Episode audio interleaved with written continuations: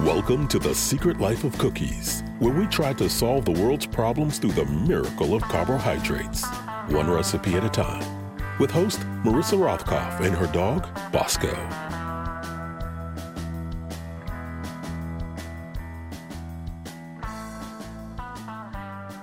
This week's episode is, well, gosh, who could be a more perfect guest on the secret life of cookies than Okay, I'm joined by baking royalty, the world famous cookbook author Rose Levy Beranbaum, famous for her cake Bible, her bread Bible, among her other 12 cookbooks.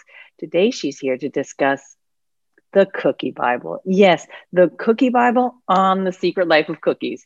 We go super nerd on flour and how to keep your cakes from falling in the middle. Discuss her friendship with Julia Child. And for all you folks who you think you can't bake because you don't like precision, tune in. We have some good news for you. Hello, Rose Levy Beranbaum, and welcome to The Secret Life of Cookies. Um, Hi, Marissa. it's nice to it's nice to talk to someone with three three very long mouthy last names because I think we're mouthy women. Um, it's mm-hmm having you on the secret life of cookies is a little bit like having like the pope on a catholic podcast. It's um wow. well i mean the secret life of cookies you are i mean you're the very outspoken life of cookies right now. But for those of you in the um, outside audience um, who maybe somehow don't know who rose levy beranbaum is because i don't know maybe you've been a cave dweller or something in your life hmm.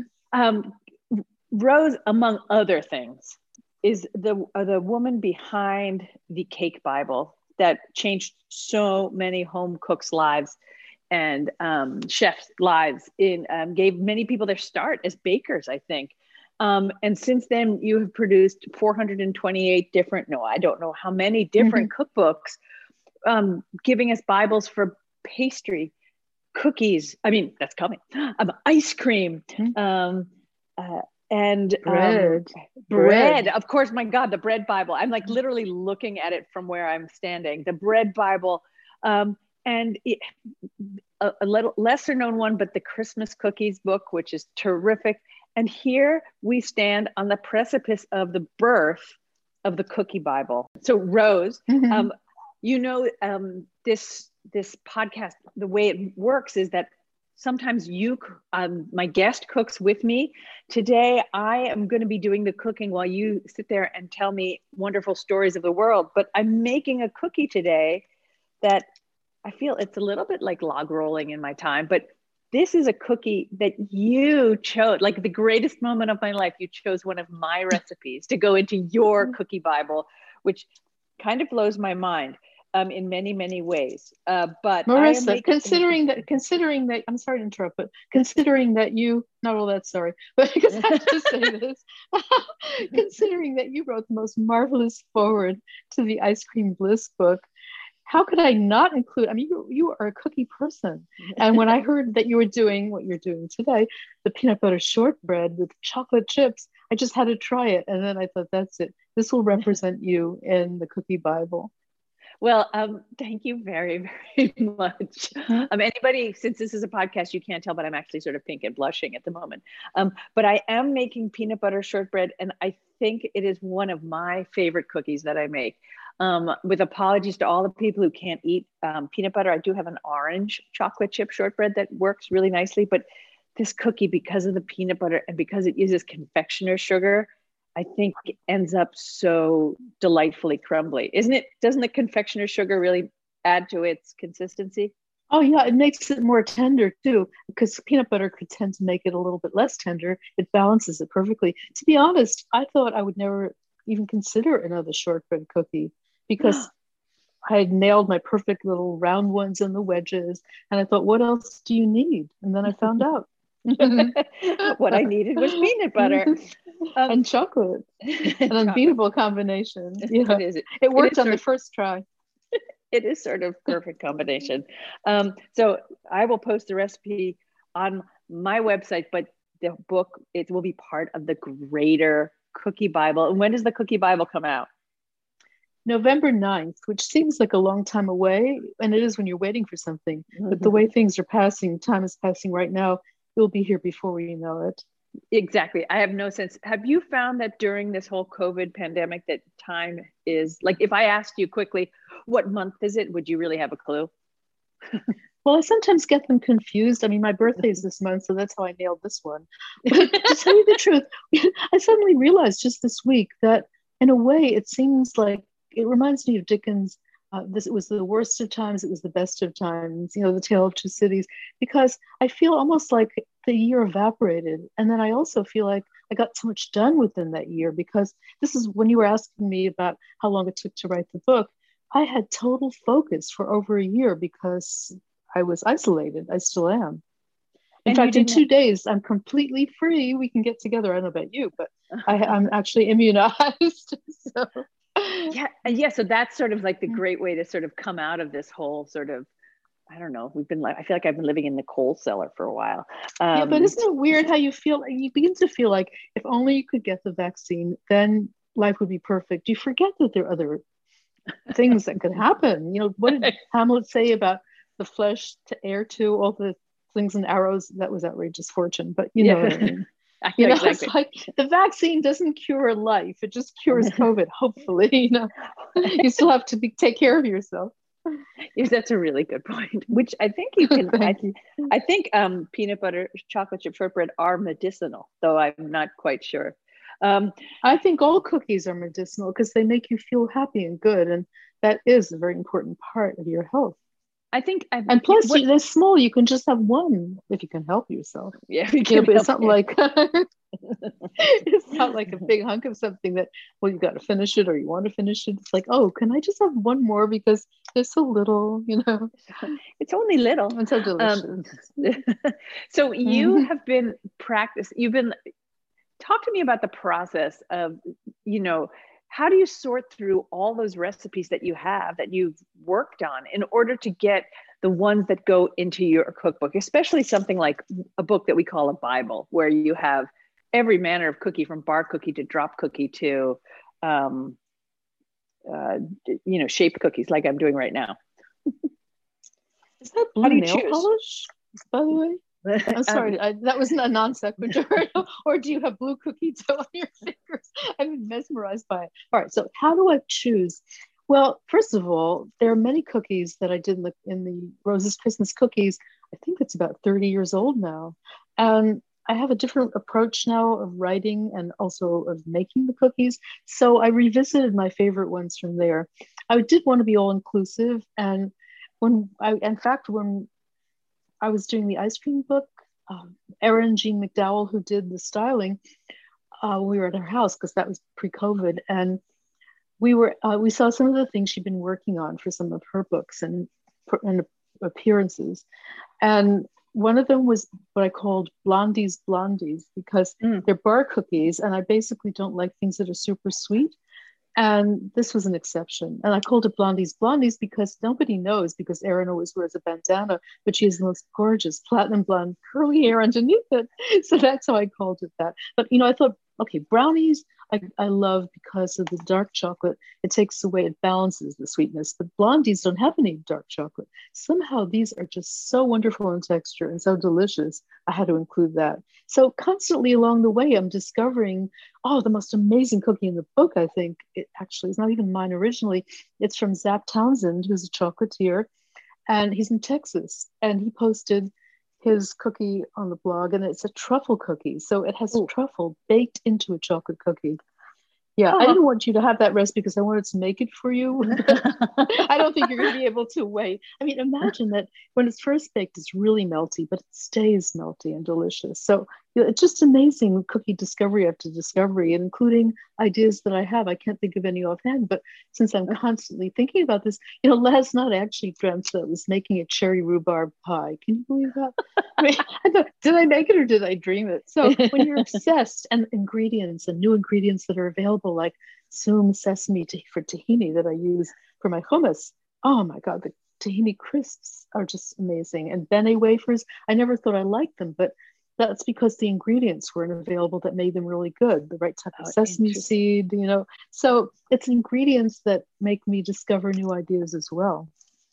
Yeah that's what I, you had sort of um, you, you answered the question i was going to ask which is you said you've made some changes like in how you like make and create cookies over time. And so you're think, saying that really it's ingredients that um, affect have affected how you do it. Have you have, have there been technique changes that you've done? Like right now i'm following your technique for these cookies, which if to anyone who is at home thinking, what am I going to do with how do I roll these cookies out? Normally you put a piece of dough between your two hands and you roll it into a ball, but you said to smush it first, then roll it into a ball so it doesn't crack. And lo and behold, mm-hmm. your precise way of doing this is absolutely like that's like change. It changes the world for me because now my cookie doesn't crack. So thank you. Thank you too, because you know years ago, Cecily Brownstone, who's the food editor most of her life for Associated Press, said, "Rose, never be a typewriter cook." And I said, "What is that?" Because I am a very fast typist, and I was very proud of that. the idea of being a typewriter cook is that you think, "Oh, this will work," until you write it up, but you don't try it. And this is how I felt about revisiting my old recipes. Yes, I loved them at the time, but when I made them again, I found new ways to do it, and I'm constantly taking notes the weights. And one of my big things about cookie baking, one of my big tips is you can't, or it's not a good idea to have large and cooked smaller cookies on the same sheet because the larger ones underbake and the smaller ones overbake, or you know, vice versa. So uh, I discovered that cookie scoops aren't really the answer because they leave some of it in the scoop. Sometimes yeah. I use measuring spoons as long as I can get it all out, but I like to weigh the cookies because that's a surefire way. So we now give, and we never used to do that, the finished weight of the dough. So if you end up with, say, 400 grams or seven ounces of cookie dough, you know how many cookies you can make if each one is going to be, say, 15 grams. So it makes it easier for you. I mean, it may look a little intimidating when you see all that information, but the point of the information is to make it easier. And I'm so pleased with the design of this book because it's actually a former classmate of mine from high school, music and art, who was the art director at Houghton Mifflin at the publishers, Tai Blanche, and she did the most beautiful job of design so that it looks as approachable as cookies actually are and should be. But it's a real challenge to write it in a way and to design it in a way that people realize that it's easier and not harder. Right. I think some people um, are daunted when they look at a page of one of your recipes because it's got lots on the page. But I think, but it's there so that nobody makes a mistake, that anyone can do it. Um, a lot of people also, I find when I say, oh, yeah, I do a lot of pastry mm-hmm. work, and they're like, oh, I can't do that. I, I, it's, it's a science, and and I, I can't be that precise. And w- what would you say to them? Well, science is there to help you, not to stump, make you stumble. You know, so if, if you don't need that information, that's why I don't put it right in the middle of the recipe. Because after you see it the first time, you think, I get it, and you can transfer it to other things too. But you don't want to have to reread it every time you make the recipe. And that's how it's designed. In fact, in the ebook, it's really easy that way. Although I don't think you can edit ebooks when you buy them, but I would suggest even printing out a recipe and then putting down or retyping it, putting down, say you have a favorite recipe you make again and again. Maybe you can tailor it to make the instructions even easier for yourselves when you don't need some of that information. It's like having you there. That. Yeah, mm-hmm. I think that's a great tip. And I also believe that um, it's nice to hear how you want your cookbook used. I, I don't want to like be bitchy, but I don't think a lot of cookbooks out there today are as uh, polished and tested as your recipes. There's a reason that you have things written the way that you do, and there's a reason that how I mean, how many times do you test a recipe, and how many times do you proofread your cookbook?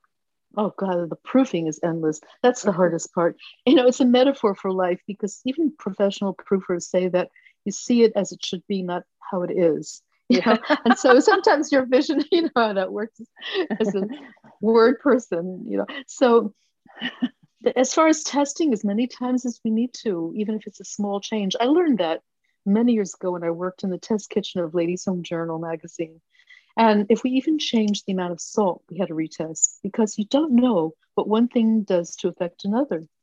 In fact, I remember once for one of my books, we were doing latkes for Hanukkah, and the stylist was making them and they weren't browning right. And the editor said, You go up and you do it. And I said, Oh, God, I don't like to work in other people's kitchens. This was in the photographer's kitchen. She said, If you do it, you'll see what's wrong. And that was Maria Guarnaschelli. She was so brilliant. And the minute I got up there, I said, These don't have the right consistency before they're fried.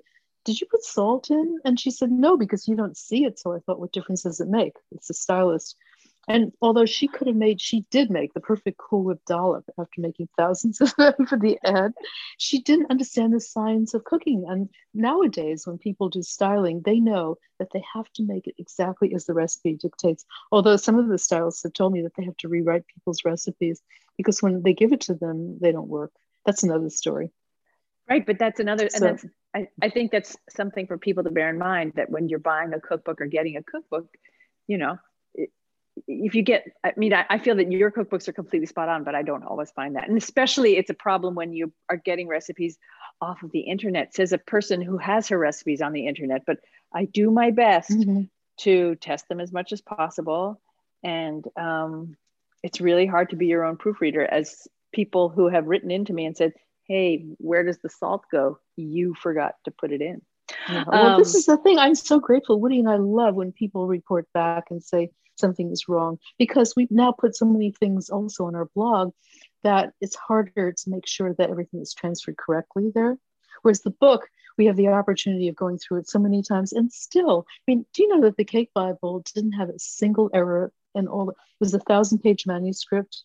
I don't know if I ever told you this, but I think nobody else would know that Bert Greene, who was a really dear friend and editor of Daily News, he was a food writer, and he said, We always read back and forth at the end and he had another person to read with you him. mean back and forth when he has his manuscript?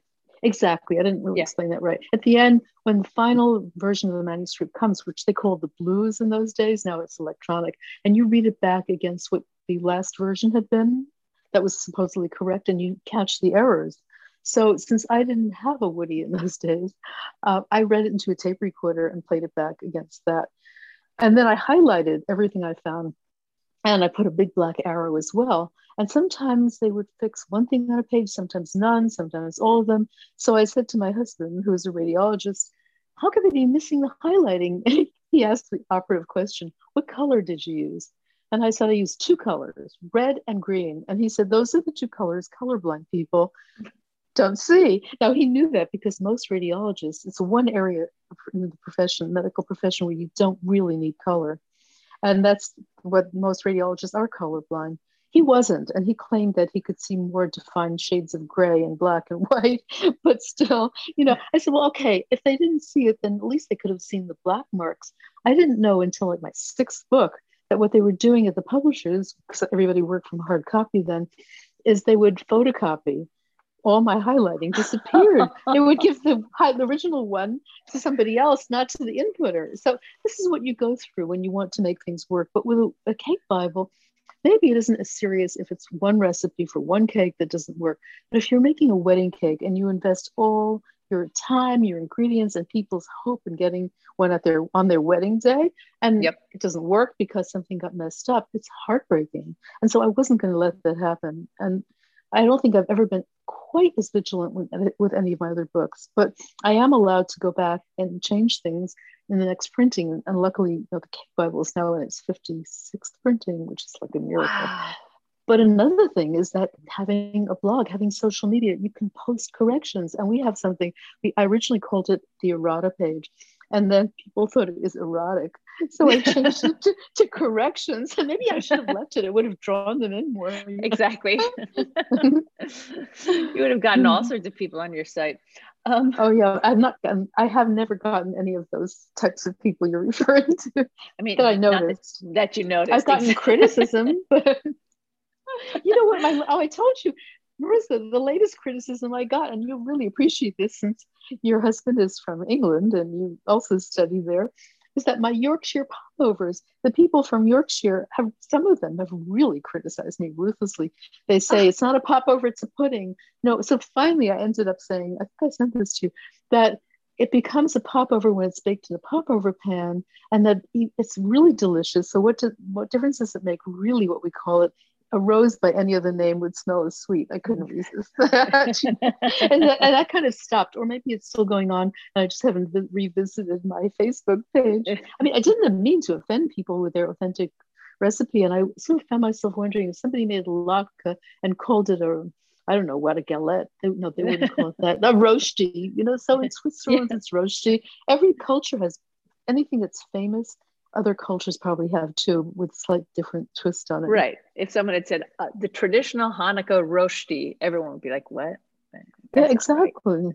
Yeah, so well, maybe in Switzerland, though there may not be a lot of Jews there. Not a lot, no. not, so many, not, so many, Jews. Even though it was um, a safe haven. I mean, even Dr. Ruth, you know, was there for a while, apparently. Well, we, we said we were not going to get into too much politics, but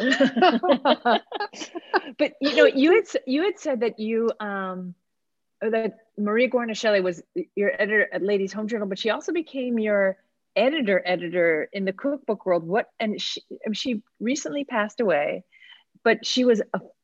Can you explain to people what kind who maybe don't know how dominating a figure she was in so many well, first ways. First of all, she was not my editor at Ladies Home Journal. Right. I only met her when I went to her office that was at William Morrow to discuss the possibility of the, of the, Cake Bible. That I really, at that time, it wasn't called the Cake Bible, but she was a great enthusiast of baking, and I'd wanted to go to Knopf because Judith Jones was known for single subject books, and Julia Child, you know, and, and um, everybody I respected pra- practically was at Knopf.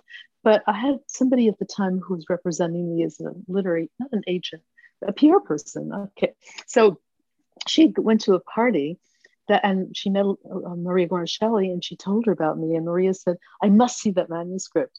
And Maria, yes, she had a pub, a, uh, not a traditional, but you could almost call it that, of tossing people out if she didn't feel they took writing seriously enough people were scared of her. In fact, the other day when I saw Alex Guarnaschelli, and she, I knew her since she was a teenager, and I love her. And she said, "I don't want people to be afraid of me the way my they were of my mom." And I said, "It's just you're so articulate. I feel intimidated." And she said, "Well, I feel intimidated by you." And I was totally shocked. but yeah, Maria, yes, I was I was afraid to cross her. But on the other hand, when I really believed in something, I had to stand up for it, which didn't mean that I ever raised my voice, which she did, you know, which is part of her intimidation. In fact, once I said to her, I'll tell you what I think, but only if you don't interrupt me. She was known for saying, What do you think? And then in a loud voice, she wouldn't let you say it, you know. So um, the one time that I suddenly realized, and I haven't thought about this in all these years, but that I realized that uh, what had taken place between us was that whenever I would speak, that's a slightly louder voice, I guess, or maybe at least with more conviction that I really stood up for something, she said, I was waiting to see if you felt that way. And she always gave me my way. And I think it was Tenji who said the same thing. She never said no to him. It was a test. I mean, she knew that I was a little shy and a little soft spoken, but if I started really believing in something, that meant that she better listen. You know, so we had a really interesting relationship because she had a, a great respect for the different ways of doing things. And nobody had ever put a chart in a book, let alone weights. That was the first cookbook ever to have weights in. So that's how, you know, as much as there are times when I was really angry at her for good reasons, I will never forget how much I loved her and how much she contributed. She changed my life. It changed her life too. The Cake Bible. It just, well, it was amazing. In fact, I remember at one point Elliot said to me, You're more than just that book. It became my whole definition. And everywhere I went, everybody had the book. It was like in one day, at those days, it was 1988, and a book, a best selling novel in its lifetime, was considered best selling if it sold 18,000 books. But hmm. when the Cake Bible came out and it was written in the New York Times, almost two full pages by Corby Kummer, oh. and it sold 18,500 books in one day. What? They were not expect yes at William Morrow they were not expecting this book to succeed. They actually had to have a, a, separate telephone just to handle all the calls. It was like everybody had to find out how do you make cakes that are better, easier, and safe and uh, faster to do.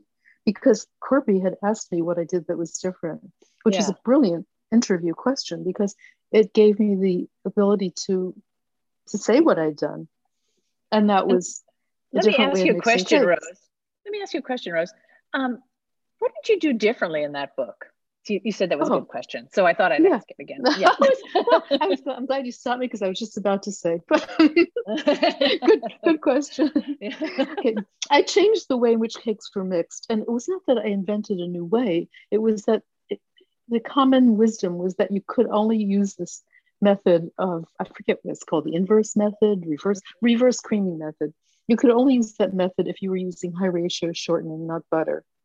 And, and what's, the, what's the what's the reverse creaming method? Okay, it's what what you do. Now I'm glad you asked because I probably have not gotten to it for another hour. on my asides, but it's that.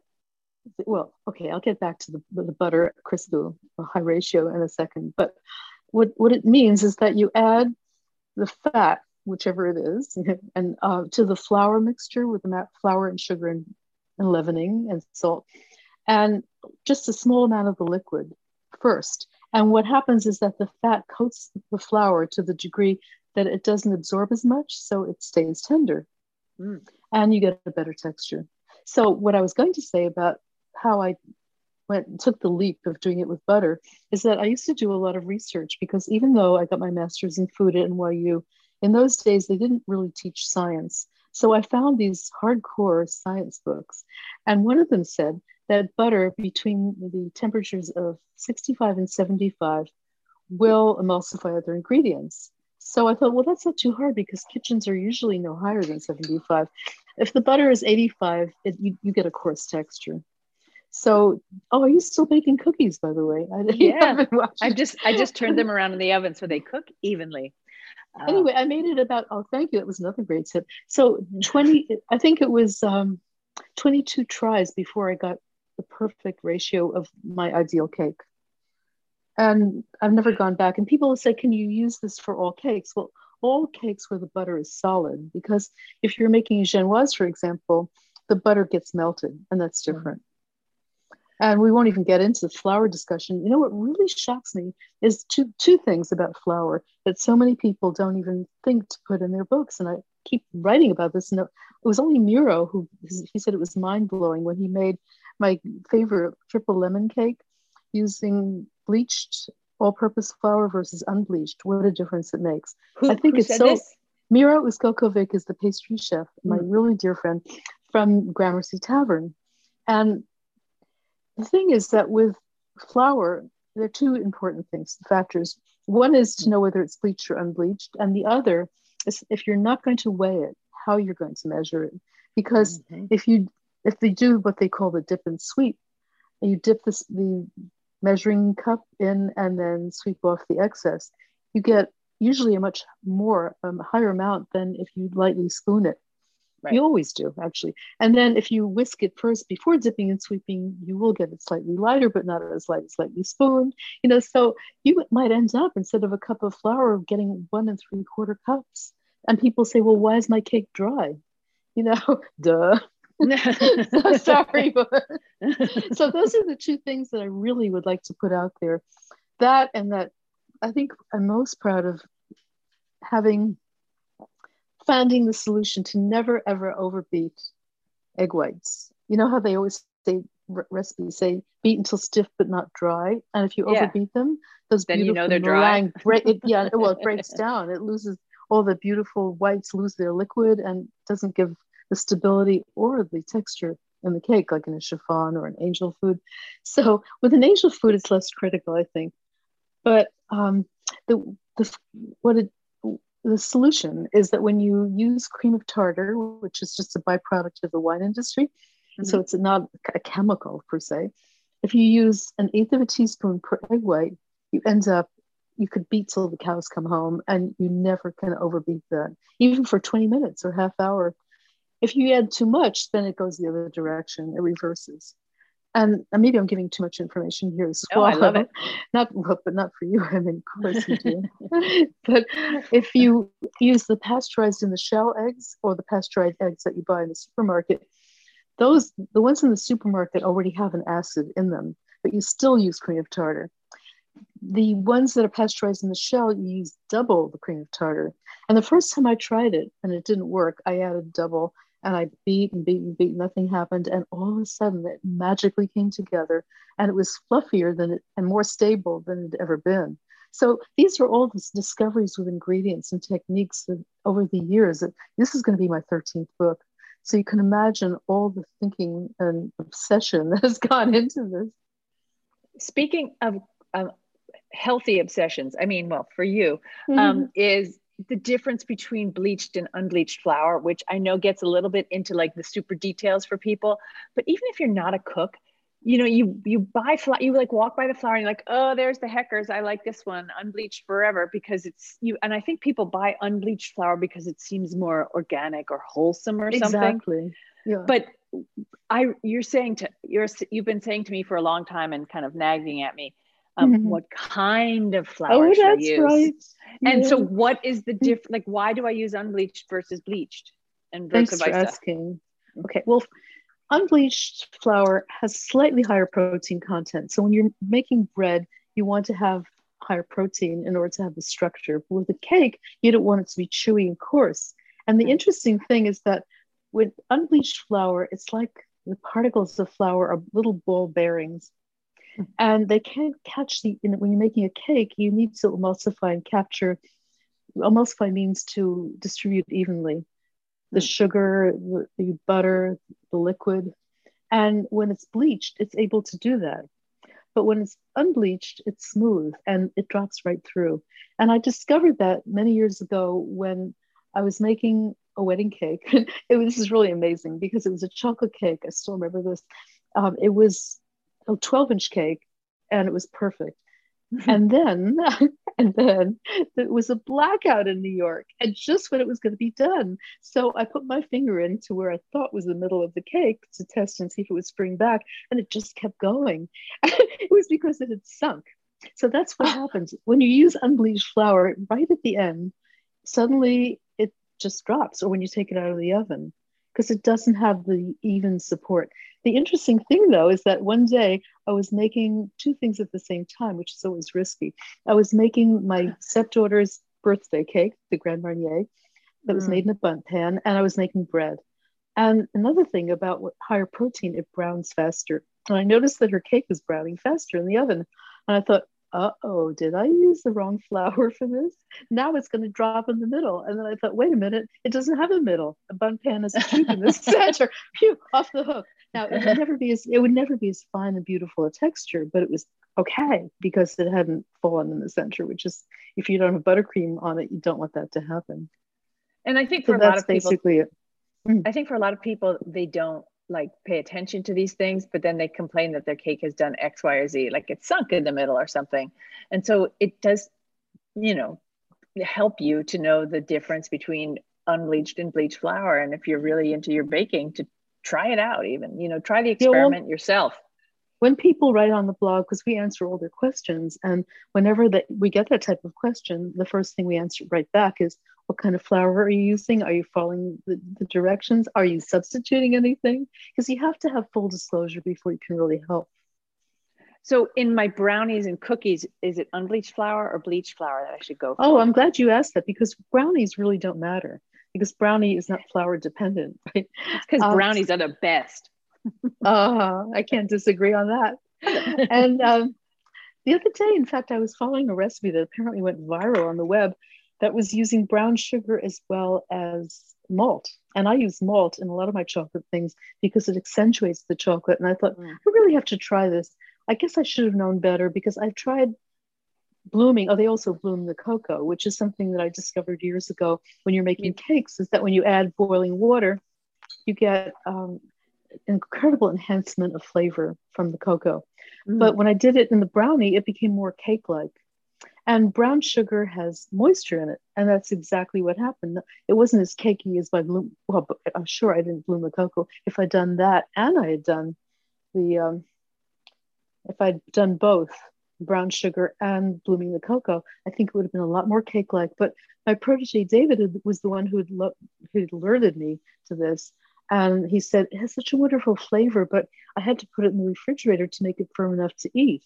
And so this is what I did with mine ultimately. And it was wonderful when it was solid in the, in the refrigerator. It had a wonderful fudgy quality. Mm. But I used my favorite fudgy pudgy brownie as my base for this. And now I'll go back to, I'll continue adding malt, but I certainly won't be adding the brown sugar because I don't want to have to refrigerate it in order to get fudge. So these are the things you play with because whenever he tells me about something, I forget I've already tried it sometimes. And I try it again. I think, oh, I've been there before. You know, I, I know what I'm doing by now. When you understand the ingredients, you kind of know what's going to happen when you do when you start making changes. Right. And the there only way to surprises. do it is to yeah, there's surprises, mm. but to bake and bake and bake and bake and bake. Um, yeah. Just keep going. Um, the you, proof is in the pudding as they exactly or as we like to say the proof is in the popover. Um good one because they both go back to england right? I was so shocked. You know when they translated the cake bible into english english you know they said two countries divided by one language. And i was so surprised that they called cakes puddings because i was sort of putting something well like the inside of a yorkshire pudding right. or popover or, something that's more custardy or ghettos. Right? They call them ghettos. Like you'll have oh, a, that's true. And chateaus. ghettos. I like to have a ghetto in my chateau.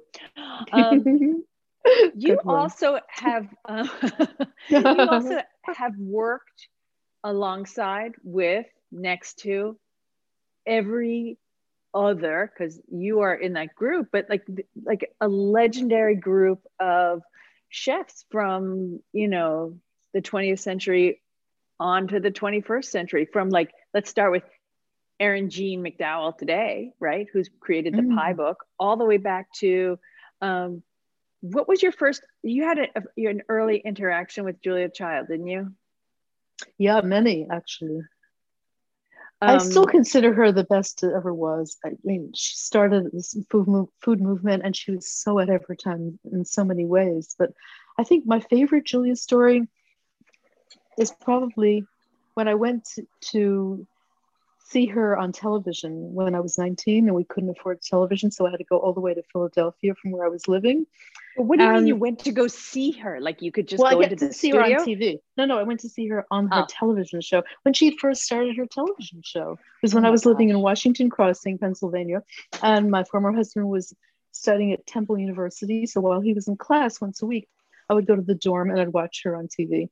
And I never in a million years would have thought that I would get to meet her in person, let alone have her call me and congratulate me for being on TV. But that's what happened when the Cake Bible came out. I got home from the Today Show, and the first person to call was my mother, of course, and the second was Julia. And she said, I'm so proud of you, dearie. That was the greatest moment in my life. I mean, who would have thought? Oh, and Maida Heatter, her giving me the foreword to the Cake Bible. She didn't want to write another foreword because she'd just written one with a book that hadn't succeeded. She didn't oh. know me, and and I called her. Oh, that was so amazing because she said, "I'm sorry, I can't do it." And I said, "Maida, if, if you can't do it, I'm not going to have a foreword. So, would you be willing to just look at the book?" And she said, "Hold on a second, I'm going to ask Ralph." That was her husband. That's she was that generation, you know, where you go to your husband for advice. And she came back and she said, "I'll look at it, send it, and give me a week to decide." And the day after, she, I think she'd stayed up all night. She called and she said simply, I see what you've done. I'll do it. Oh, I get the chills still remembering. I just knew that would launch the book. Between her and Corby, you know, you can do the best thing in the world, but if you can't put it out there, people don't know. And I felt like I had done the best cake book, and she had agreed. So I have a special tribute to Maida also. I put her Palm Beach brownies but oh. she nobody did weights in those days. As you know i was the first person to do it. So i put her palm beach brownies with weights and a yeah. nice little head note. A lot of the head notes had to get cut because i always overwrite. Well i don't think i overwrite but publishers have a bottom mm-hmm. line for how big the book can be. And by the way the savory chapter was completely cut. I had eight marvelous recipes. So either it's going to be a giveaway or we're going to give it away as you know as far as putting it on the blog after the book comes out what were some of the savory recipes? Oh, I was hoping you'd ask. I just actually I just made a list because I'd sort of forgotten. The my favorite one, I think, is and it's easy, is corn fingers made as madeleines. Mm. And then the other one that I really love is the oh, I figured out how to make cheese straws with paprika without the paprika burning. I mean, I'm oh. one quarter Hungarian, and this is another thing people don't realize if they're not Hungarian wait, you're Austria. Austria. I'm, I'm Austro-Hungarian. My grandmother was oh, born good. in Hungary. Yeah. Great. Okay, then you'll know about this because that was well, one of my grandmothers, obviously. So you don't put paprika on in the beginning of cooking because it brown it burns and then it ruins the flavor so i put it on after it comes out of the oven so that they're fiery red and delicious and that's the cheese straws that's a brilliant technique. I grew up with only burnt paprika because it was my mother's um, uh-huh. decoration of choice on top of chicken. And it was like okay was what are we putting say, on this yeah. chicken? Salt and paprika. That gives it a good color but to me the color was just little black speckles. And apparently it wasn't supposed to be little black speckles. I do Sorry, it after Mom. the chicken comes out of the oven. I used to put it back for a few minutes and i thought yeah. why am i even doing that? It's just gorgeous when you just dust it on top. And that's, then of course a, there are oh sorry the palmiers the quick puff pastry i think that's still in there oh and whole wheat pie crust my favorite pie crust the whole wheat version for rugelach that's a rosemary. What else? What, what else goes into that rosemary rugelach? It's rosemary and something else now. Pardon? Figs. Figs. Oh, that's right, a fig spread. Thank you. See, it's oh hard to keep track of all this stuff, especially when you have to leave it out of the book and then you start trying to stop thinking about it. So I think I think that the um savory rugula is one of the great um, innovations of our time. You told I, me about it, Marissa. That's how I started doing it. You told me that you went to Philadelphia. So the next time I went, I tried yes. to get to that place and it was only open at dinner and I wasn't there for dinner time. And then I decided to start my own. I have a bacon rugula that now that I really love. Yeah. Uh, okay. So you'll, you'll, be getting it. Uh, I'll be getting my um, shot very soon, my second shot, and I can come eat some of them. And then, of course, um, yeah, the restaurant I went to was a restaurant called Abe Fisher, which is owned by um, uh, the same man who owns uh, Zahav, and um, he's a brilliant chef, and he makes these incredible savory rugula that he serves out of a brown uh, out of a wooden box at the table as if they were cigars. Um, oh, we have to I, go there when we go on a book tour for the cookie book. I didn't know, and I love Zahav, and he's also a fellow author at HMH.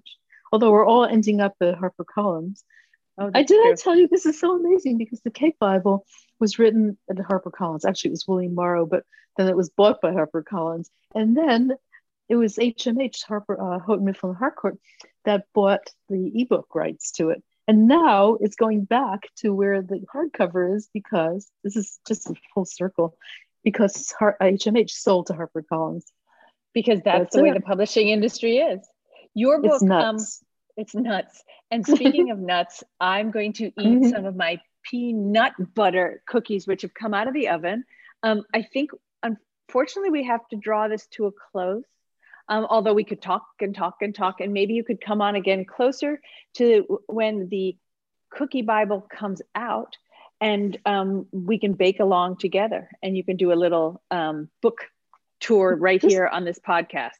Oh, absolutely. This went so quickly. And I wanted to talk about how pastry people build on each other's work and how what an inspiration you are. Look at how you told me about savory rugel. I didn't even think about doing that. So yes, please invite me another, back. Another time. But to all the people out there in listener land, um, you have until November 9th to buy yourself a, a scale to measure your ingredients on before this book comes out. If you don't already own a scale, I think Rose Levy Beranbaum, would you not say that every chef should have one? Every cook should have one?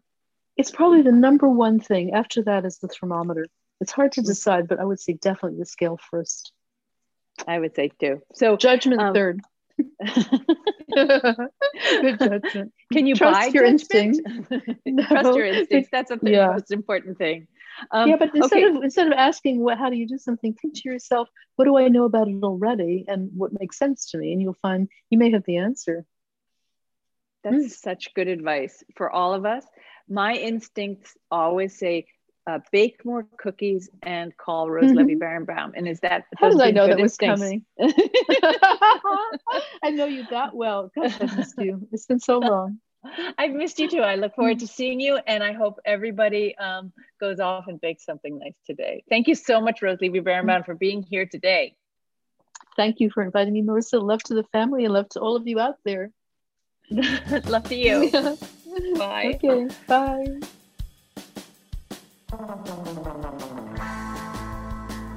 Thank you so much for joining me and Rose Levy Beranbaum this week on the Secret Life of Cookies. You can find the recipe for peanut butter chocolate chip shortbread on my website, marissarothkopf.com. Please follow me on Twitter at Marissa Rothkopf, and if you will be so kind, please leave a nice review in the Apple Store. Stay safe, eat cookies, and talk to you again next week.